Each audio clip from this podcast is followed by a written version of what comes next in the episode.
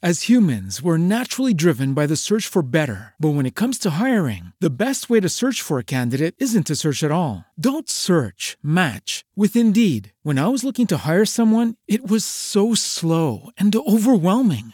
I wish I had used Indeed. If you need to hire, you need Indeed. Indeed is your matching and hiring platform with over 350 million global monthly visitors, according to Indeed data, and a matching engine that helps you find quality candidates fast. Ditch the busy work. Use Indeed for scheduling, screening, and messaging so you can connect with candidates faster. And Indeed doesn't just help you hire faster. 93% of employers agree Indeed delivers the highest quality matches compared to other job sites, according to a recent Indeed survey. And listeners of this show will get a $75 sponsored job credit to get your jobs more visibility at Indeed.com slash podcast. That's Indeed.com slash podcast. Terms and conditions apply.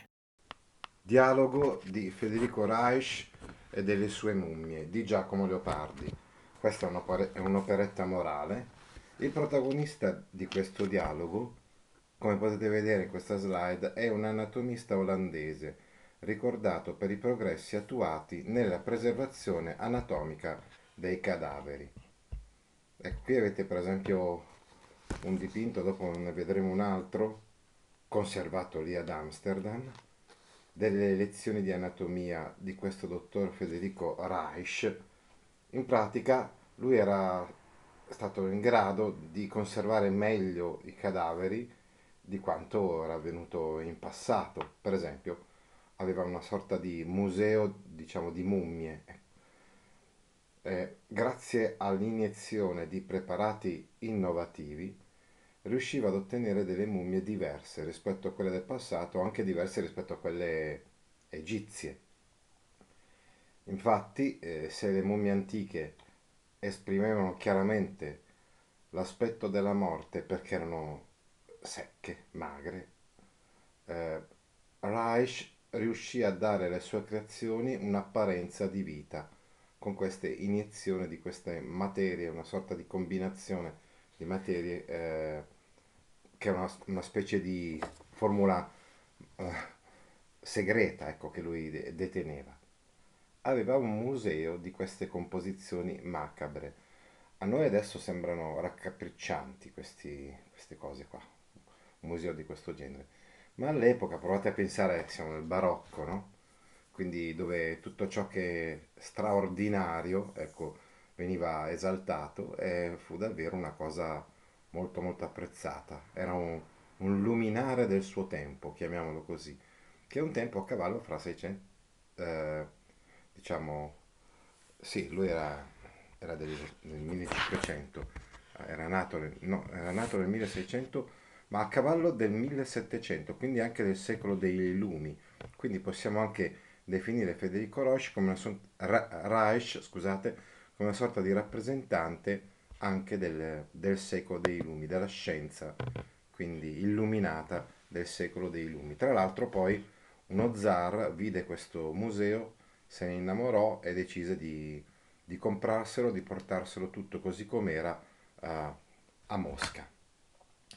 Ebbene, eh, eh, Giacomo Leopardi lesse un libro di un certo, di un certo francese Bernard Fontenelle, appunto filosofo e letterato del Settecento francese, l'elogio di Monsieur Reich e quindi colpito da, da, questa, da questa lettura immagina che queste mummie conservate nello, nello studio possano parlare, però questo solamente al compiersi di un ben preciso ciclo cosmico causato da un singolare allineamento dei pianeti, cosa che avviene solo in un annus magnus, quindi in un anno grande e matematico, e solo per un periodo limitato di tempo.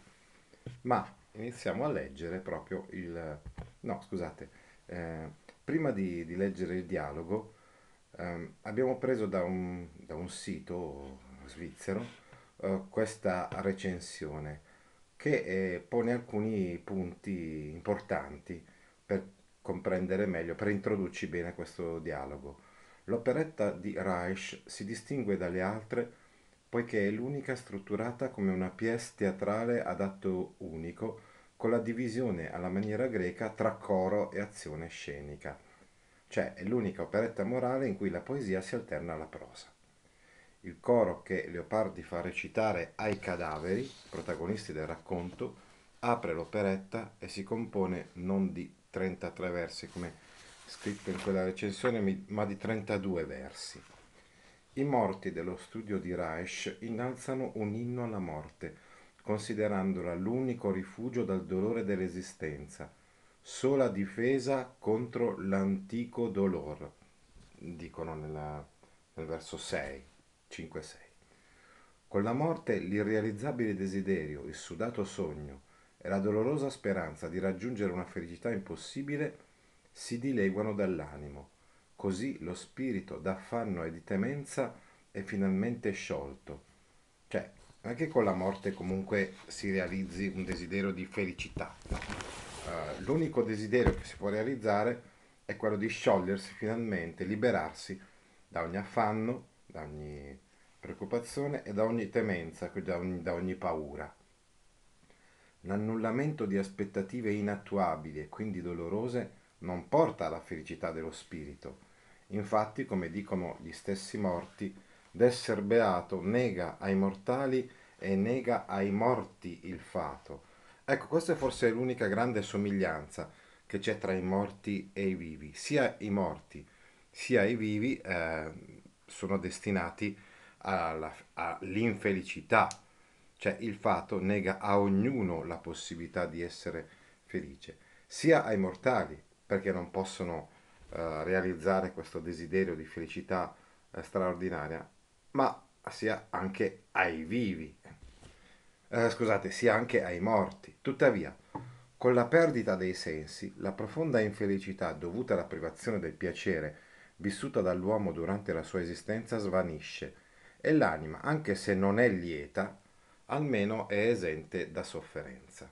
E questi sono i primi 32 versi, la parte in poesia. Dopo aver udito il coro dei morti proveniente dal suo studio, il famosissimo imbalsamatore Federico Reich vuole capire il motivo per cui quei cadaveri in casa sua stiano parlando e appurare inoltre quanto essi siano pericolosi. Così si rivolge a loro. Dunque, che è cotesta fantasia che vi è nata adesso di cantare? Se ne è svegliato a mezzanotte da questo coro di morti il, il dottore, insomma lo scienziato Federico Reich ed è piuttosto anche infastidito.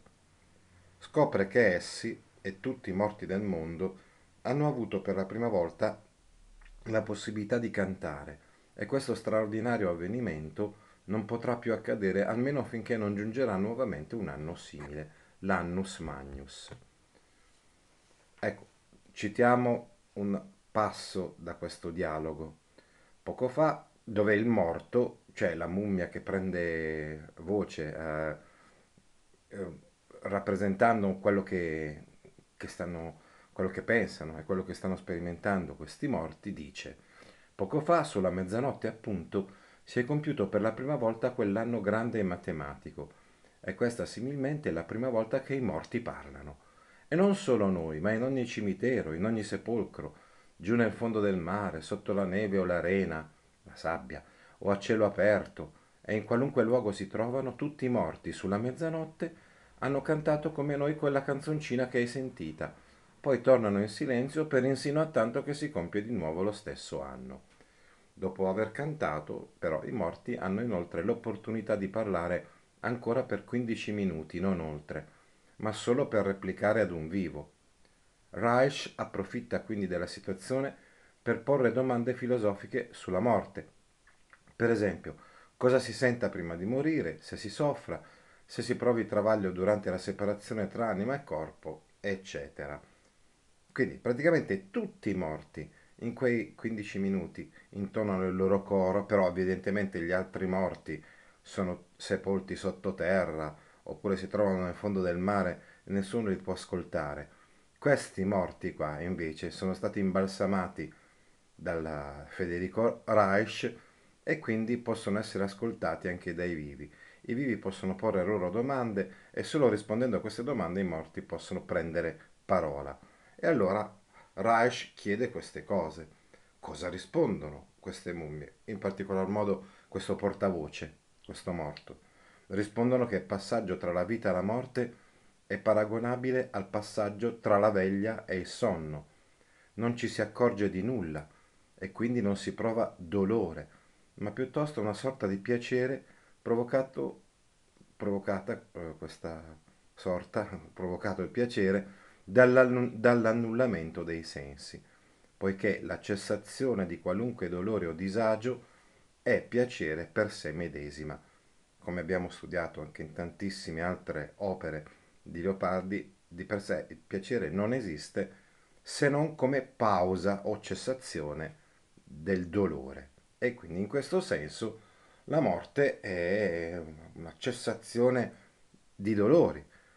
Pertanto è come, eh, lui dice questo morto, è come quando noi passiamo dalla veglia al sonno e non ce ne rendiamo conto di fare questo passaggio. Inoltre il passaggio dalla vita terrena all'aldilà, che comporta lo scioglimento dell'anima dal corpo, non è per nulla doloroso. Infatti, dato che anima e corpo non sono legati materialmente, il loro distacco non può provocare alcun tipo di travaglio, visto che lo spirito non deve essere né schiantato né reciso violentemente dal corpo. Quindi questo passaggio non è doloroso, sarà doloroso il tempo precedente a questo passaggio, l'agonia, la sofferenza, il dolore di malattie che conducono alla morte, ma nel momento della morte in realtà non c'è alcun dolore, non si prova alcun dolore. Quando però Reich chiede alle mummie come esse facciano sapere di essere morte, visto che con la morte si annullano i sensi e quindi non si può provare alcun tipo di sensazione, esse non replicano più. Sarà passato il quarto d'ora, afferma dunque Reich, e a questo punto praticamente ritorna a dormire e così termina il dialogo. In un certo senso quindi eh, come se comunque i morti possono sapere determinate cose, ma non possono sapere il significato ultimo della loro condizione. Per esempio, non possono rispondere alla domanda di Reich riguardo al come conosceste di essere morti. Questa domanda è, è, è destinata a rimanere senza risposta. Praticamente anche la conoscenza scientifica o filosofica, che poi è quella che eh, sulla scorta di Epicuro e di Lucrezio, che noi abbiamo studiato il latino, eh, ci fa capire o faceva capire ai filosofi illuministi neo, chiamiamoli così, neo e epicurei, che non c'era da temere nulla eh, riguardo al momento proprio eh, della morte, non può però rispondere a queste domande, cioè non riesce a fare luce totalmente sul mistero della morte. Ecco il motivo per cui, con la scusa che, che sia passato il quarto d'ora, non c'è risposta a quest'ultima domanda del dottore. Il dialogo di Federico Reich e delle sue mummie si svolge in un'atmosfera notturna e cupa, temperata però dall'ironia. Come vedremo adesso nella lettura ci sono molto, molte battute ed è molto ironico e comico lo stile, soprattutto dalla parte in prosa, mentre eh, la parte in poesia si caratterizza per essere un pochettino eh, più pomposo e eh, anche un attimino più sublime, metafisico nei, nelle sue riflessioni, il coro dei morti. Come già visto nel coro, Leopardi affronta il problema della morte in chiave epicurea. La morte, nel nostro dialogo, è vista non solo come una non causa di dolore, ma persino come effetto di piacere, quantomeno, nell'inconsapevole distacco dello spirito dal corpo. La morte, dunque, contrariamente alla vita, dove dominano il dolore, la malattia e il senso della gratuità dell'esistenza, assume connotati positivi questa caratteristica ha a che fare con le posizioni sensistiche assunte da Leopardi, in quanto comportano in sé un freno al piacere e alla felicità. Ecco, questo si trova scritto in questo, uh, in questo blog, insomma, in questo sito. Ecco, sicuramente nella, la, nella vita dominano il dolore e la malattia, esatto. Mentre la morte non è un male, perché libera l'uomo da tutti i mali e insieme con i beni gli toglie anche i desideri, dice Leopardi nei pensieri. Eh, Walter Binni, in un suo scritto, punto di critica letteraria su Leopardi, ha scritto Il piacere non si trova nella vita che come una forma di languidezza che conduce alla morte. L'unico piacere che si può provare nella vita è quella debolezza che conduce alla morte e quindi dicevamo quella pausa dei dolori che porta poi definitivamente alla fine della vita. Questo punto fondamentale è già toccato nel coro dei morti, che oltre ad essere un esempio eccellente di poesia, propone una visione della vita perduta e ormai sconosciuta.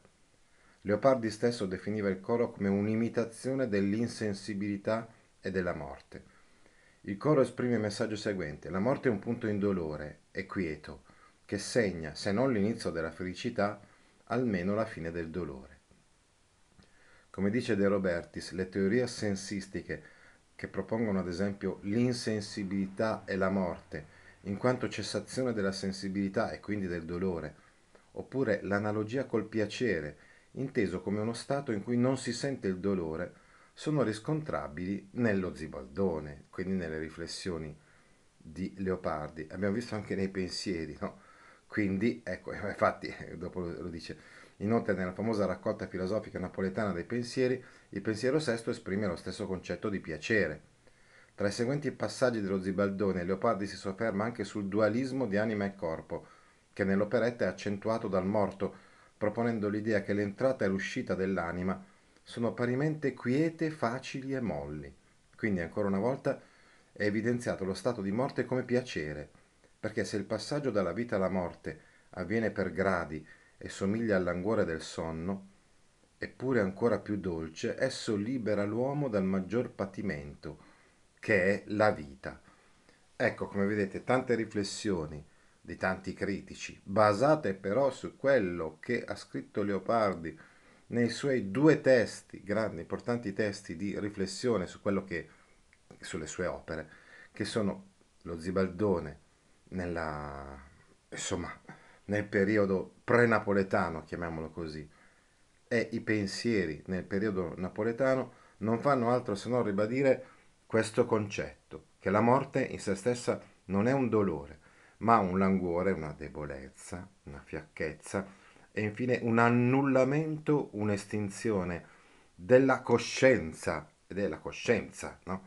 che eh, insomma eh, ci fa eh, sentire, provare dolore. E quindi annullandosi la coscienza, come quando ad esempio eh, ci mettiamo a dormire, no? Proviamo una specie di piacere, mm, piacer figlio d'affanno, come abbiamo visto anche nella poesia eh, la quiete dopo la tempesta, cioè dopo la tempesta della vita, che è fatta tutta quanta di dolore, c'è questa sorta, questa specie, questa parvenza, questo surrogato, direi, di piacere, appunto, ad esempio, nella morte.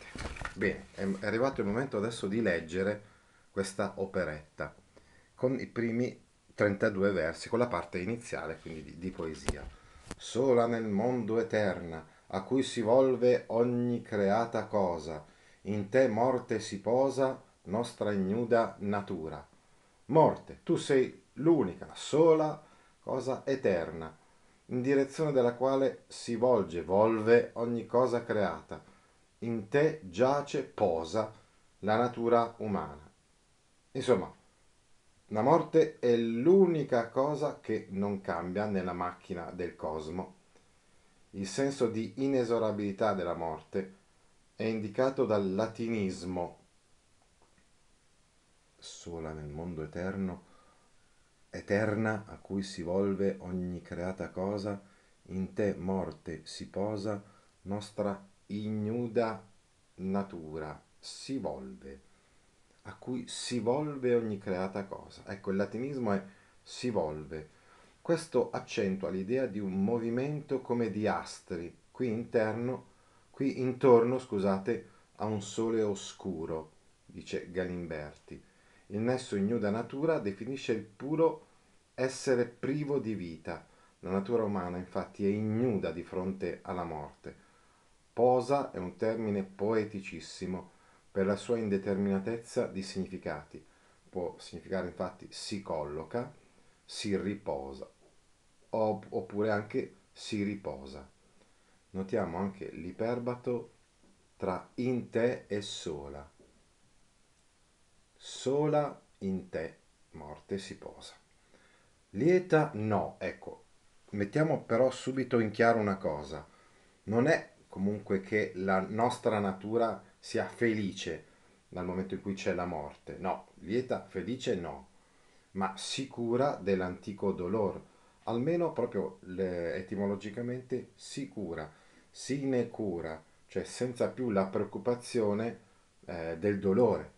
È cambiato oh, questo rispetto alla vita. Durante la vita proviamo il dolore, no? Il dolore ormai è antico, ce lo mettiamo alle spalle nel momento della morte. Durante la morte noi non proviamo più sensibilità e quindi siamo proprio sine cura, senza preoccupazioni, non più toccati dall'antico dolore. Profonda notte nella confusa mente il pensier grave oscura. Una profonda oscurità, eh, la notte, sopprime oscura nella nostra mente confusa il pensiero svigorito, grave, nel senso di pesante, incapace di ragionare con snellezza. Alla speme, al desio, l'arido spirito, lena mancar si sente. Allora, l'arido spirito, quindi la nostra anima, uh, ormai arida uh, perché non ha più energia, senza più lena, si sente mancare la lena, non può quindi più sperare, desiderare, ma come, come ben sappiamo la speranza e il desiderio è proprio ciò che rende l'uomo infelice. Così d'affanno e di temenza è sciolto, e l'età vote e lente senza tedio consuma.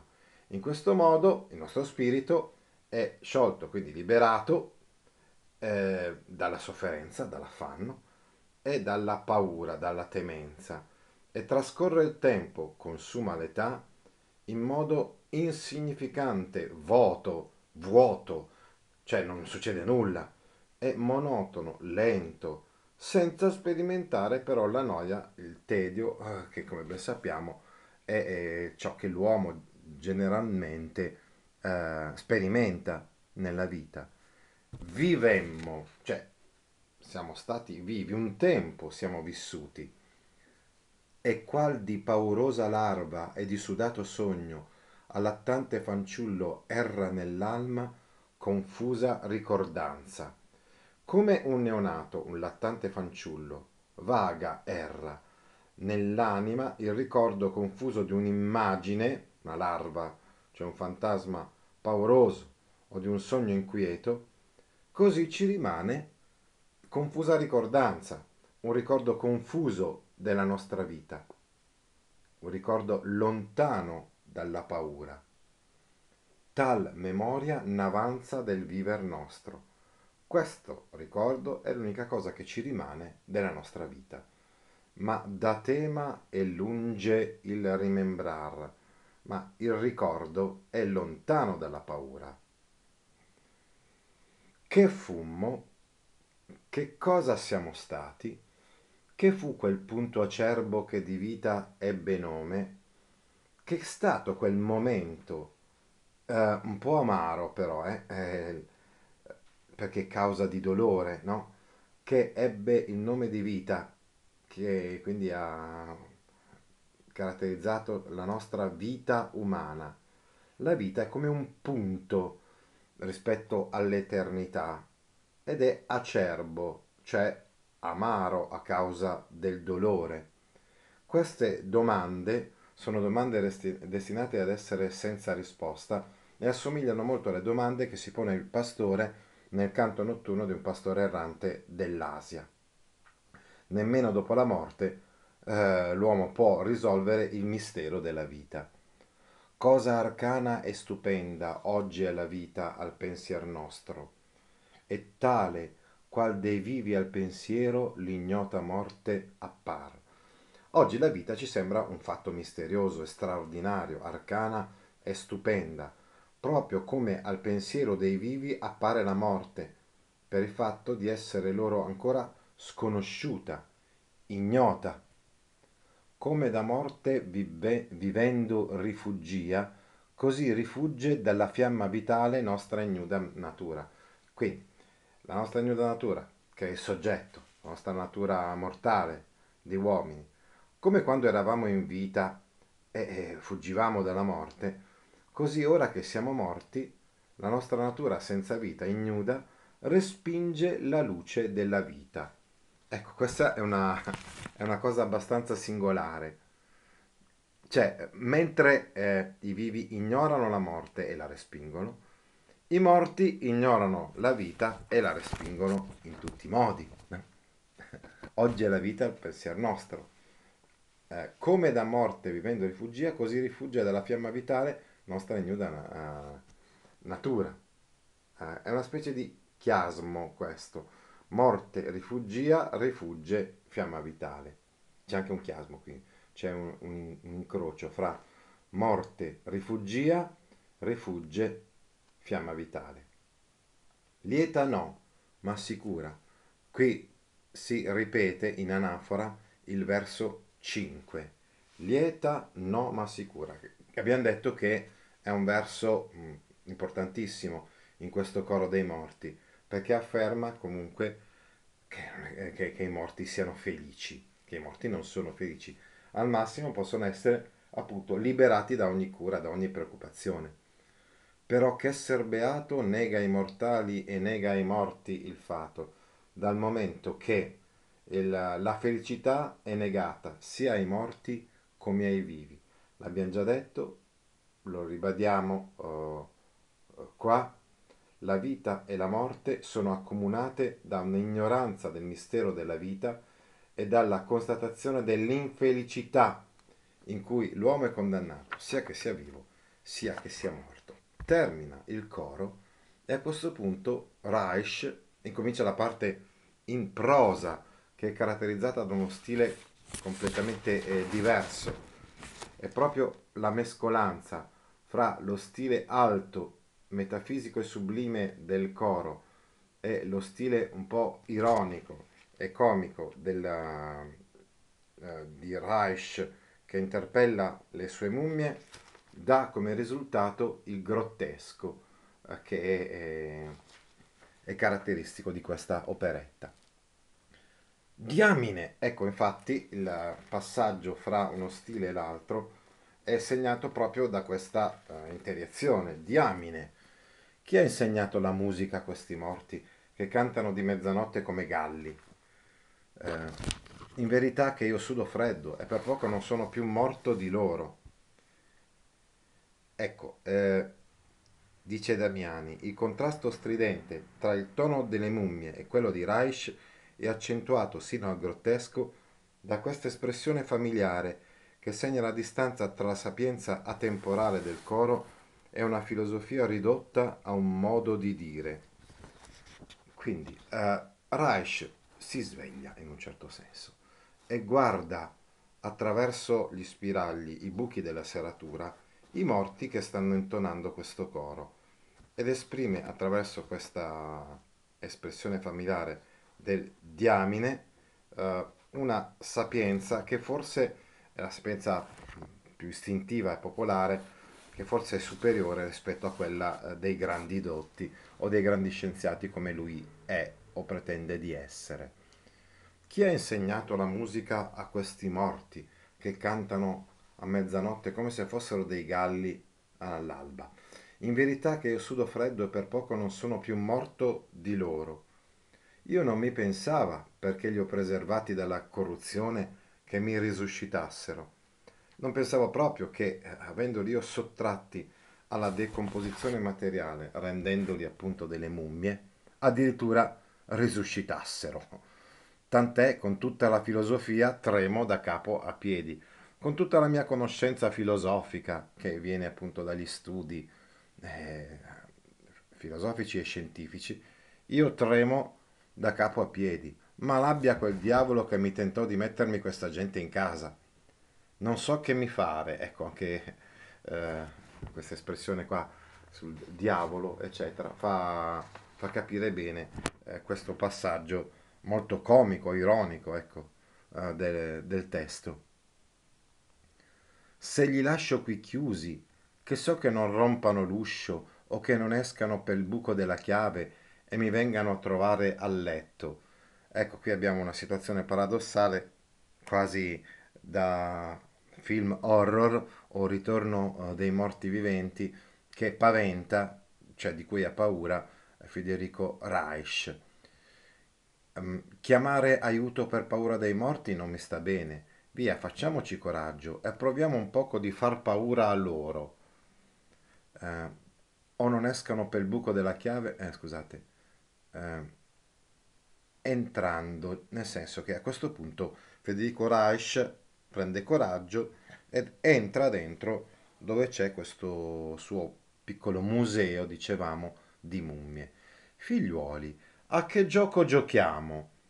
Ecco, anche questo è tipico del parlato. È il diamine, il diavolo, a che gioco giochiamo?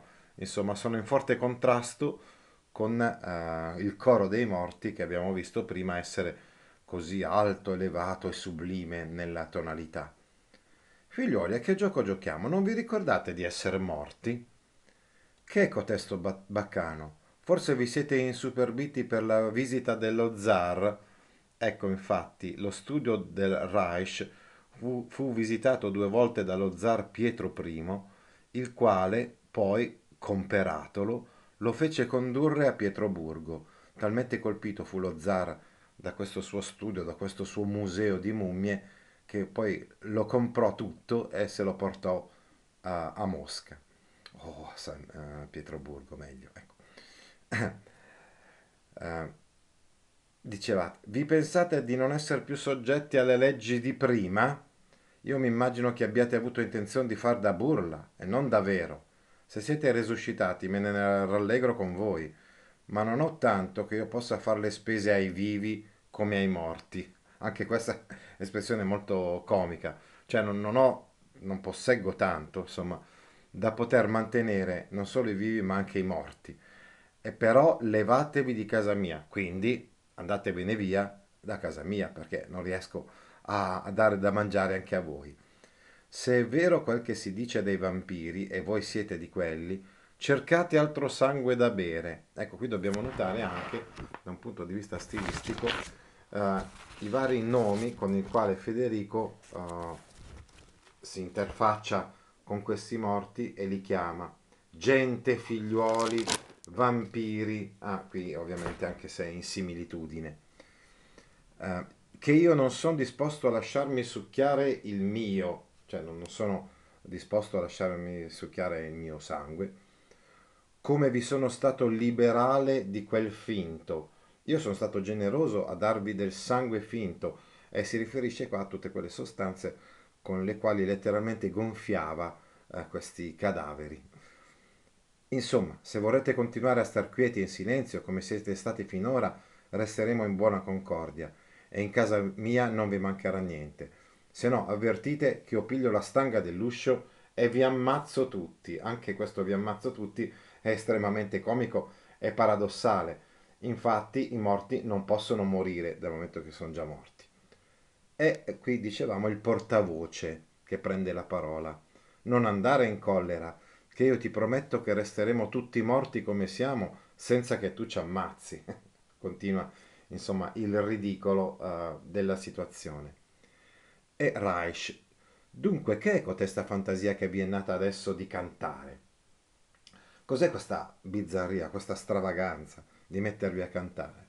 Il morto risponde Poco fa, sulla mezzanotte appunto, si è compiuto per la prima volta quell'anno grande e matematico di cui gli antichi scrivono tante cose. È l'annus magnus, in cui gli astri si ritrovano ciascuno nella posizione di partenza. È questa similmente la prima volta che i morti parlano. E non solo noi, ma in ogni cimitero, in ogni sepolcro, giù nel fondo del mare, sotto la neve o l'arena, la sabbia, a cielo aperto e in qualunque luogo si trovano, tutti morti sulla mezzanotte, hanno cantato come noi questa canzoncina che hai sentita. E Reich dice, e quanto dureranno a cantare e, o a parlare? Cioè, quanto, per quanto tempo continueranno a cantare o a parlare? E il morto risponde, di cantare hanno già finito, di parlare hanno facoltà per un quarto d'ora, poi tornano in silenzio per insino tanto che si compie di nuovo lo stesso anno.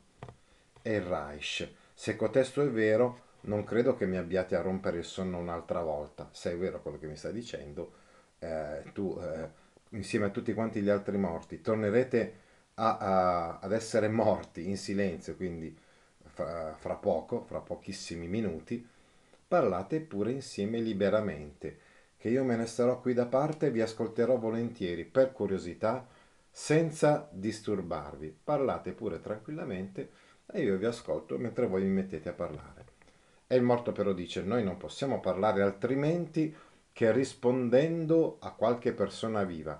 L'unico modo in cui possiamo parlare è rispondendo a qualche persona viva, come sto facendo io adesso in un certo senso. Questo morto sta rispondendo, sta dialogando con una persona viva. Chi non ha da replicare ai vivi, finita che ha la canzone, si accheta, cioè sta muto, sta in silenzio e quindi si quieta nuovamente e per sempre. E Reich mi dispiace veramente, perché mi immagino che sarebbe un gran sollazzo a sentire quello che vi direste fra voi se poteste parlare insieme.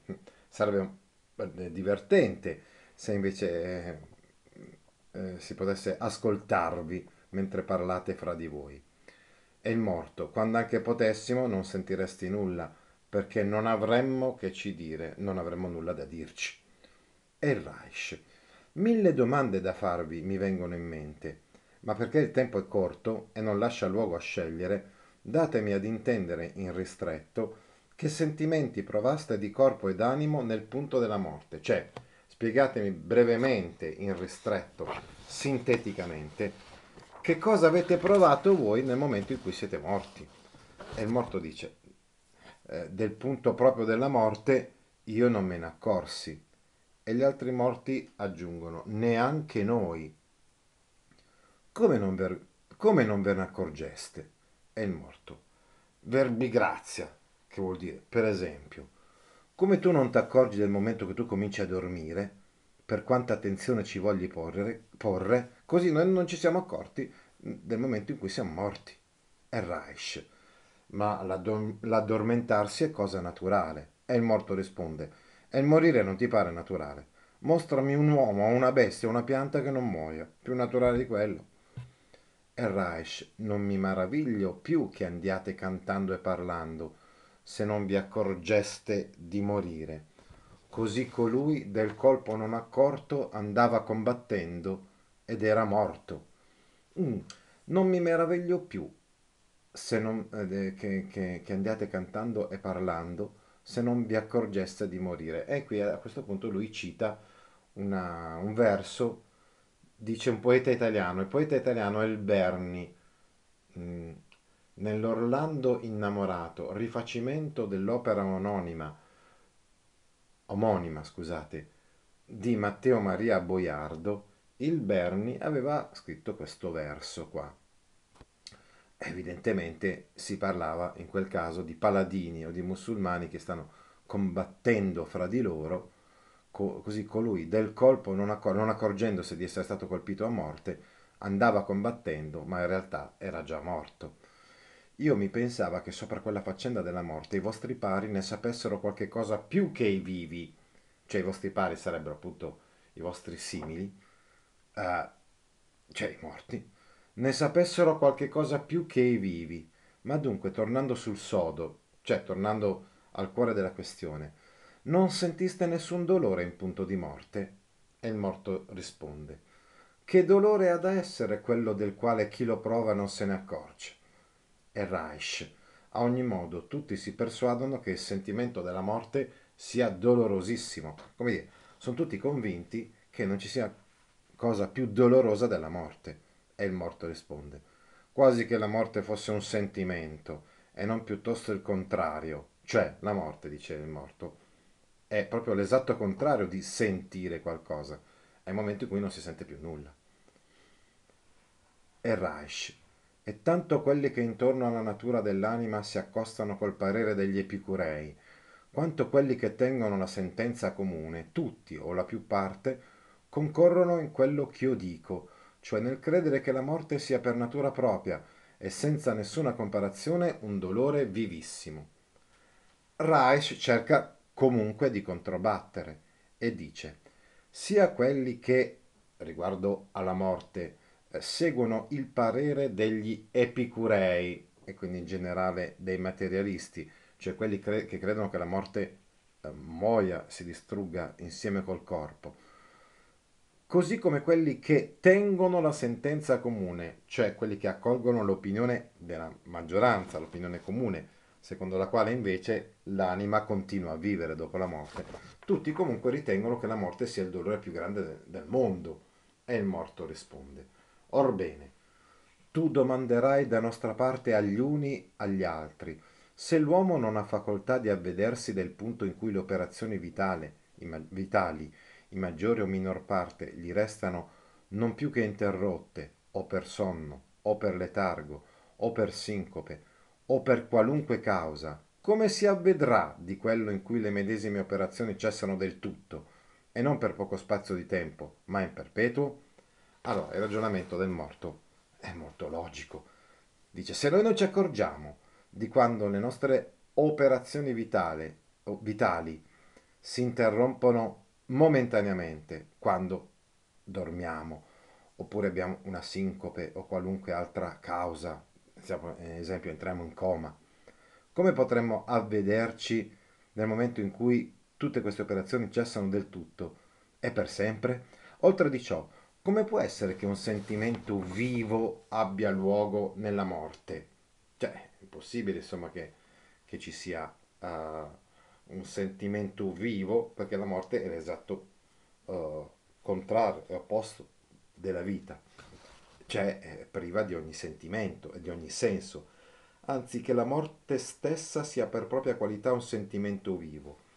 Quando la facoltà di sentire è non solo debilitata e scarsa, ma ridotta a cosa tanto minima che ella manca e si annulla, Credete voi che la persona sia capace di un sentimento forte? Cioè è, è impossibile dal momento che in quel momento lì della morte quella persona non è più capace di sentire. Anzi, questo medesimo estinguersi della facoltà di sentire, credete che debba essere un sentimento grandissimo? Vedete pure che anche quelli che muoiono di mali acuti e dolorosi, in sull'appressarsi della morte, più o meno tempo avanti dello spirare, si quietano e si riposano, in modo che si può conoscere che la loro vita, ridotta a piccola quantità, non è più sufficiente al dolore. Cioè, praticamente, quando uno sta per morire, noi ci accorgiamo, basta guardarli i moribondi, che in un certo senso provano una sorta di quiete rispetto al dolore che hanno provato in precedenza perché non sono capaci di provare neppure il minimo dolore. Non è più sufficiente al dolore la loro vita, sicché questo cessa prima di quella, così che il dolore cessa prima della vita. Tanto dirai da parte nostra a chiunque si pensi di avere a morire di dolore in punto di morte. Di queste cose a tutti quelli che pensano di provare dolore in punto di morte e così loro capiranno chiaramente che non proveranno dolore nel punto della morte, lo proveranno prima, ma poi appressandosi la morte e aggiungendo essa, non proveranno più alcun tipo di dolore. Reich risponde. Agli epicurei forse potranno bastare coteste ragioni, ma non a quelli che giudicano altrimenti della sostanza dell'anima. Quindi ai materialisti potrebbero bastare anche queste ragioni. In effetti, come vi ho già spiegato, Epicuro è stato il primo a, a, a parlare della morte in questi termini, cioè non bisogna avere paura della morte perché nel momento della morte non si prova nessun dolore. Ma quelli che giudicano altrimenti, cioè che ritengono che l'anima continui a vivere, ecco, come ho fatto io per lo passato e farò, farò da ora innanzi molto maggiormente, avendo udito parlare e cantare i morti. A questo punto anch'io continuerò a pensarla come loro, dal momento che ho visto uh, e udito parlare e cantare i morti, uh, la penserò come loro, giusto? Cioè come quelli che pensano che comunque dopo la morte l'anima continui a vivere. Per, che cosa dirò loro? Ecco, per convincerli, perché stimando che il morire consista in una separazione dell'anima dal corpo, non comprenderanno come queste due cose congiunte e quasi conglutinate tra loro in modo che costituiscono l'una e l'altra una sola persona, si possono separare senza una grandissima violenza e un travaglio indicibile.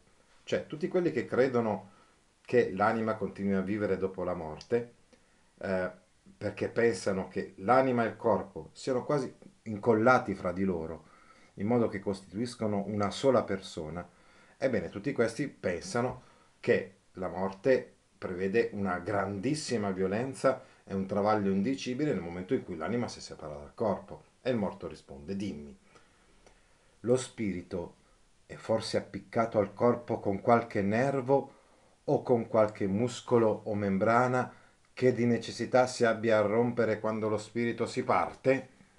Ecco, lo spirito è forse, la E, ci vuole l'accento perché è voce del verbo essere lo, lo, spirito è forse appiccicato al corpo con qualche nervo, con qualche muscolo e membrana che di necessità si abbia a rompere quando lo spirito si parte?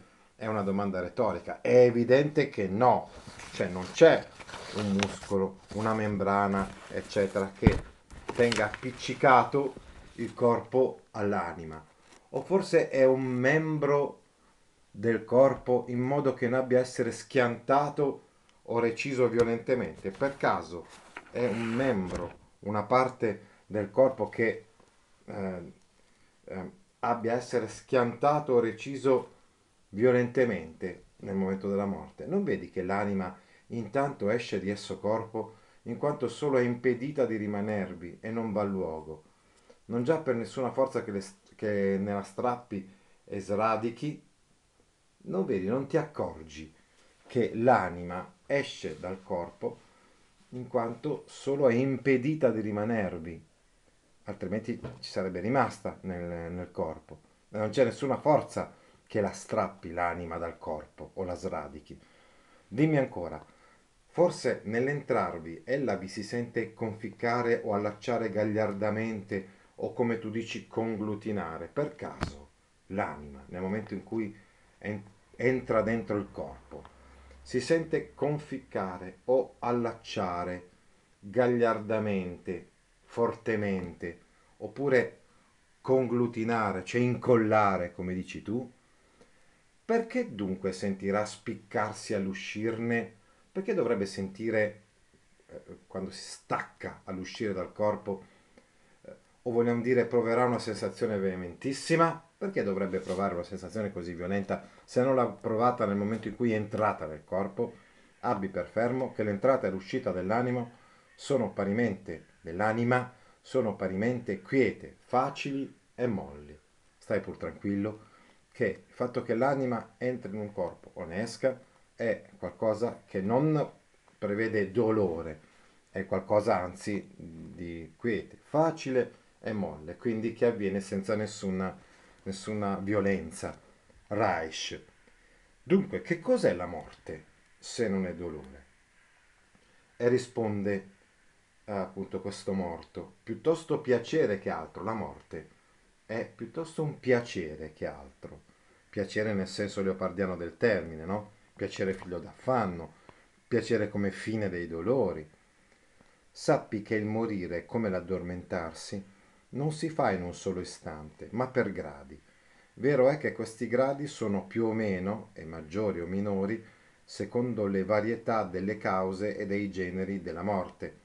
Certamente ci sono alcuni morti che eh, muoiono improvvisamente e, e altri invece che arrivano alla morte dopo una lunga agonia, un lungo travaglio.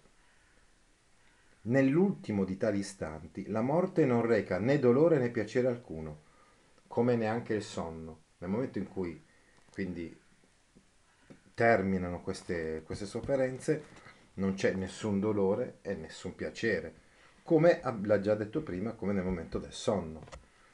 Negli altri precedenti non può generare dolore perché il dolore è cosa viva e i sensi dell'uomo in quel tempo, cioè cominciata che è la morte, sono moribondi, che è quanto dire estremamente attenuati di forze.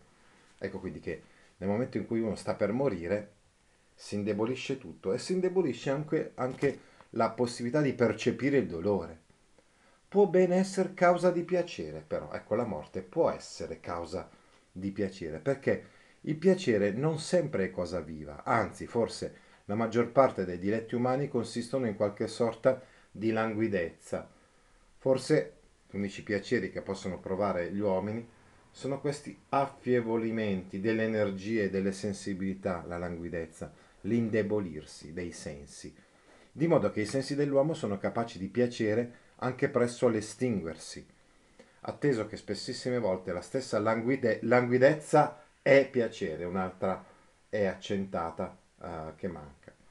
Adesso, lo stesso indebolimento, lo stesso senso di, dell'affievolirsi delle, delle forze è piacere massime, massimamente, soprattutto quando vi libera da patimento, poiché ben sai che la cessazione di qualunque dolore o disagio è piacere per sé medesima, dal momento che tu sai che qualunque cessazione di dolore o disagio, eh, qui ricordate quello che abbiamo detto sulla quiete dopo la tempesta, è di per sé, ecco l'accento, piacere per se stessa poiché ben sai che la cessazione di qualunque dolore o disagio è piacere per se medesima, sicché il languore della morte debba essere più grato, secondo che libera l'uomo da maggior patimento.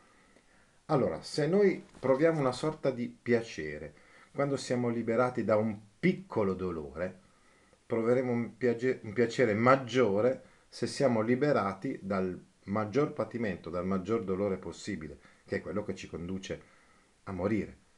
Per me, sebbene nell'ora della morte non posi molta attenzione a quel che io sentiva, perché mi era proibito dai medici di affaticare il cervello, mi ricordo però che il senso che provai non fu molto dissimile dal diletto che è cagionato agli uomini dal languore del sonno, nel tempo che si vengono addormentando.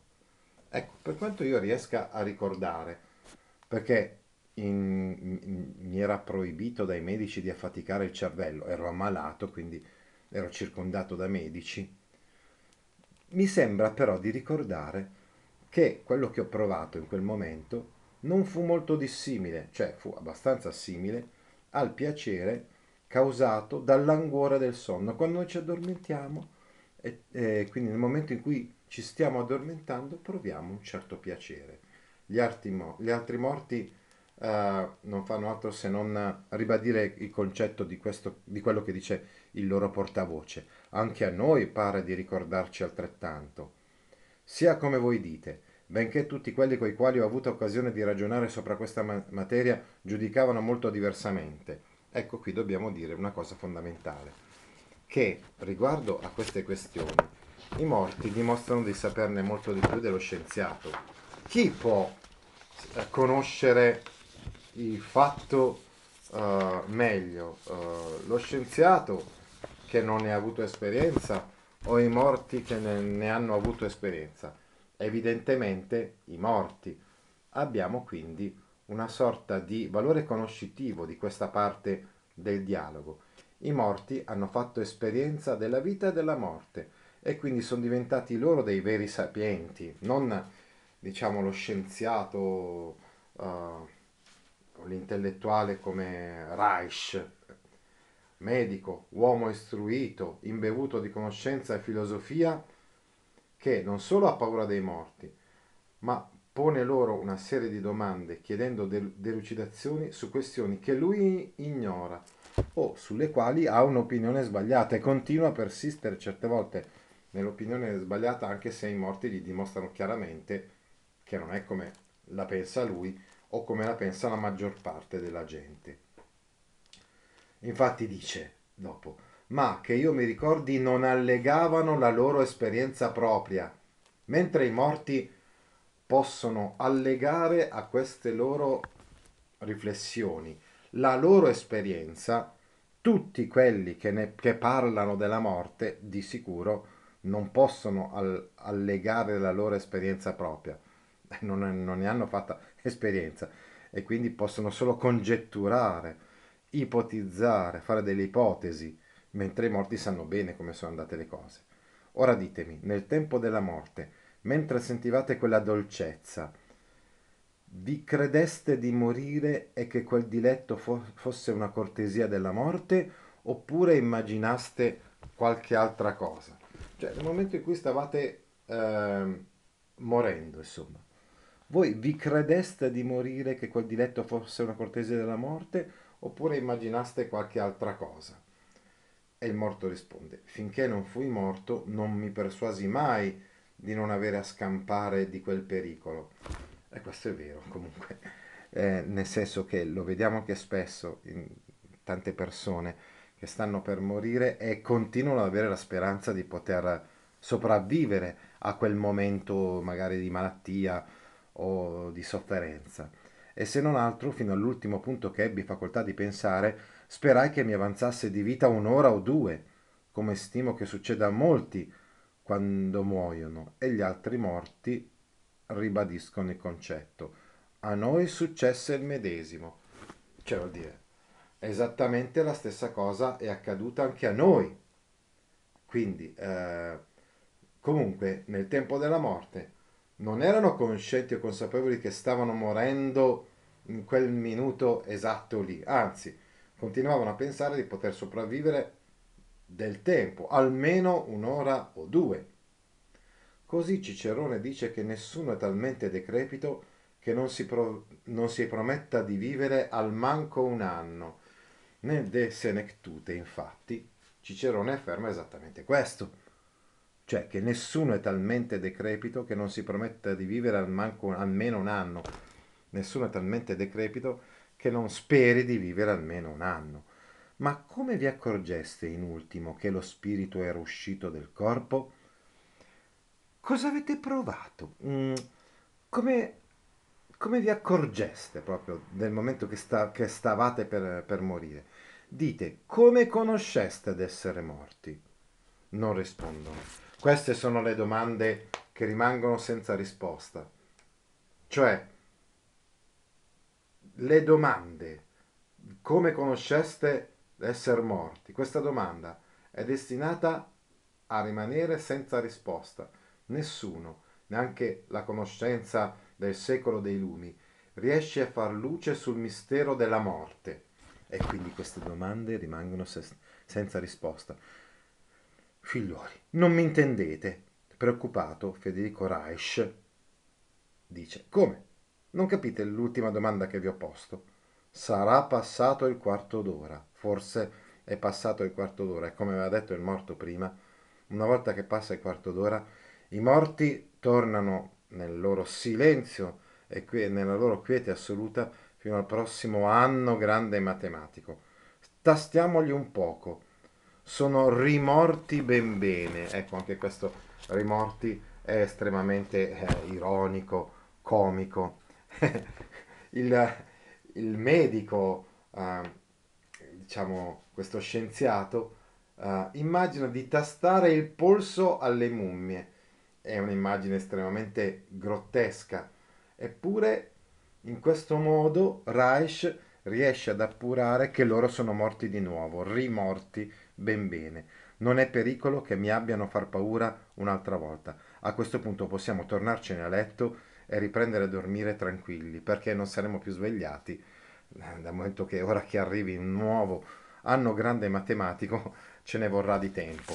E quindi termina questa operetta uh, nel modo ironico, comico, insomma, uh, questa parte in prosa, come abbiamo detto, esattamente come era iniziata, grottesco, esattamente come era iniziata, facendoci capire quali sono le cose che possiamo intuire sulla morte, che sono l'esatto opposto di quello che generalmente noi pensiamo, cioè che eh, non provando dolore nel, nel momento della morte, quello non sarà un momento di massima sofferenza, ma sarà la fine delle sofferenze.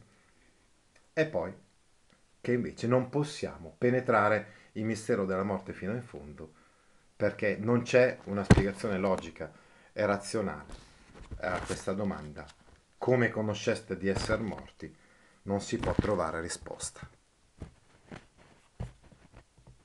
As humans, we're naturally driven by the search for better. But when it comes to hiring, the best way to search for a candidate isn't to search at all. Don't search, match with Indeed. When I was looking to hire someone, it was so slow and overwhelming. I wish I had used Indeed. If you need to hire, you need Indeed. Indeed is your matching and hiring platform with over 350 million global monthly visitors, according to Indeed data, and a matching engine that helps you find quality candidates fast. Ditch the busy work. Use Indeed for scheduling, screening, and messaging so you can connect with candidates faster. And Indeed doesn't just help you hire faster. 93% of employers agree Indeed delivers the highest quality matches compared to other job sites, according to a recent Indeed survey. And listeners of this show will get a $75 sponsored job credit to get your jobs more visibility at Indeed.com slash podcast. That's Indeed.com slash podcast. Terms and conditions apply.